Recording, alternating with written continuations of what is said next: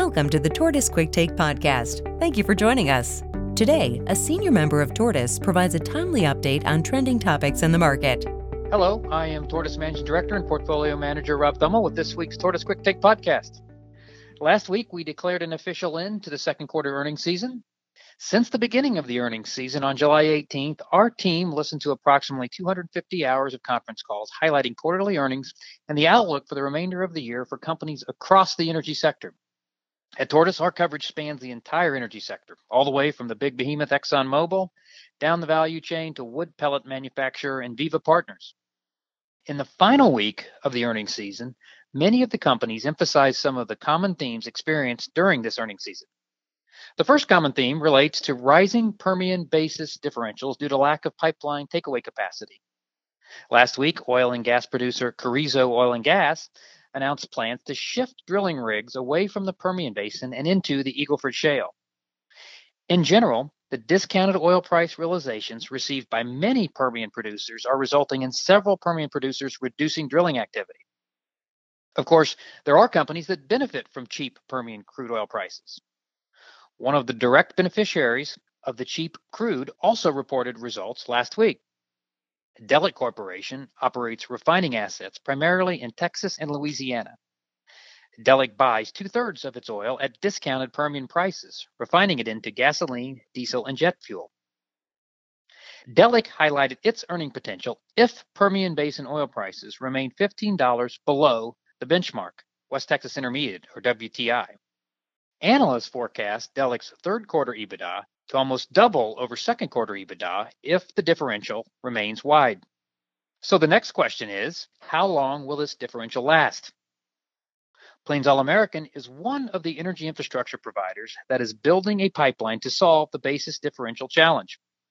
On its conference call last week, Plains noted that partial service on its Cactus II pipeline could begin during the late third quarter of 2019, which is a little earlier than most expected. However, Plains management made another interesting observation, noting that Permian pipeline construction is moving at a faster pace than the docks. So, why does this matter? Well, a majority of the oil running through the new pipelines being constructed will likely be exported. Additional infrastructure in the form of new export docks need to be built, or existing docks need to be expanded to complete the infrastructure puzzle, allowing for efficient transportation of Permian oil to the ships to carry the oil to its ultimate international destination. A second common theme this earnings season is the impact of steel tariffs on oil and gas producers. Last week, Permian producers Pioneer Natural Resources and Parsley Energy raised capital expenditures for 2018, partially due to steel tariffs. Pioneer indicated that steel costs will be 20% to 25% over prior year's costs for the same products.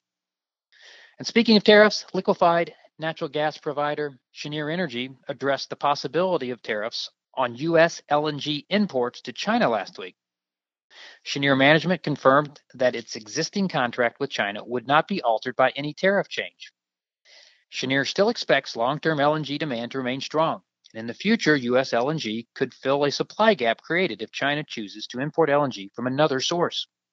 Shifting to performance last week, the energy sector, as represented by the S&P Select Energy Sector Index, was unchanged last week, while MLPs, as represented by the Tortoise MLP Index, kept up their blistering pace, rising by over 2%. Once again, positive or near positive returns show improving sentiment for the energy sector given the 1% decline in crude oil prices for the week. Now that the earnings season has come to a close, let me give you a recap of the best and worst from a performance perspective during the second quarter earnings season. The second quarter earnings season began on July 18th and ended on August 10th. During this time period, commodity prices were mixed, with oil prices declining by almost 2%, while natural gas prices rose by 9%. Returns for the broad energy sector were flat. But for the second quarter earnings season, MLPs delivered the best performance, rising by 9%.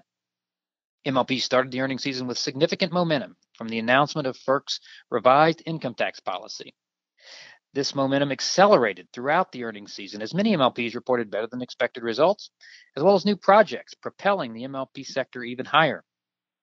In my opinion, the highlight of the earnings season related to the number of export projects announced. At Tortoise, we have been talking about increasing U.S. energy exports and the critical role that the U.S. will play as a supplier of energy to the rest of the world for a while.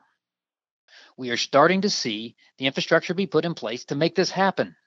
For example, Enterprise Products, Tallgrass Energy, Trafigura all announced new potential offshore oil export terminals.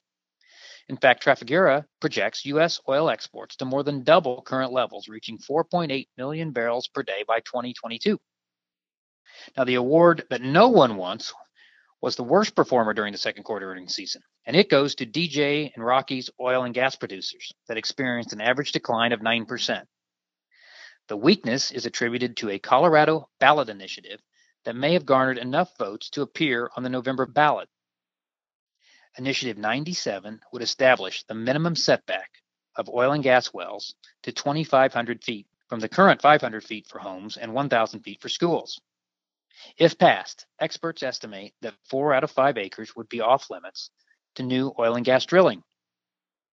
And before we go, one additional noteworthy item a new MLP IPO was filed last week.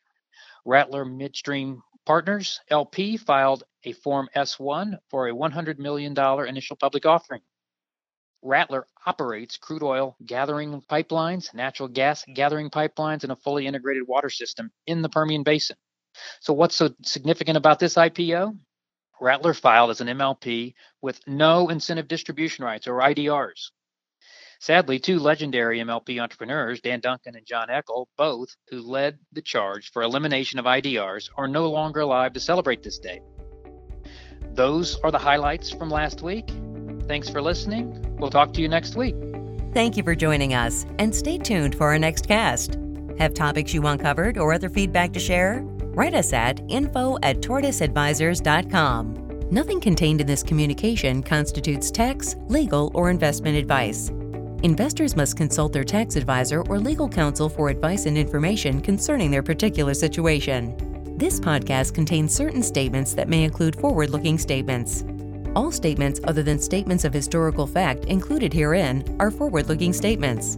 Although Tortoise believes that the expectations reflected in these forward looking statements are reasonable, they do involve assumptions, risks, and uncertainties, and these expectations may prove to be incorrect. Actual events could differ materially from those anticipated in these forward looking statements as a result of a variety of factors. You should not place undue reliance on these forward looking statements. This podcast reflects our views and opinions as of the date herein, which are subject to change at any time based on market and other conditions. We disclaim any responsibility to update these views. These views should not be relied on as investment advice or an indication of trading intent.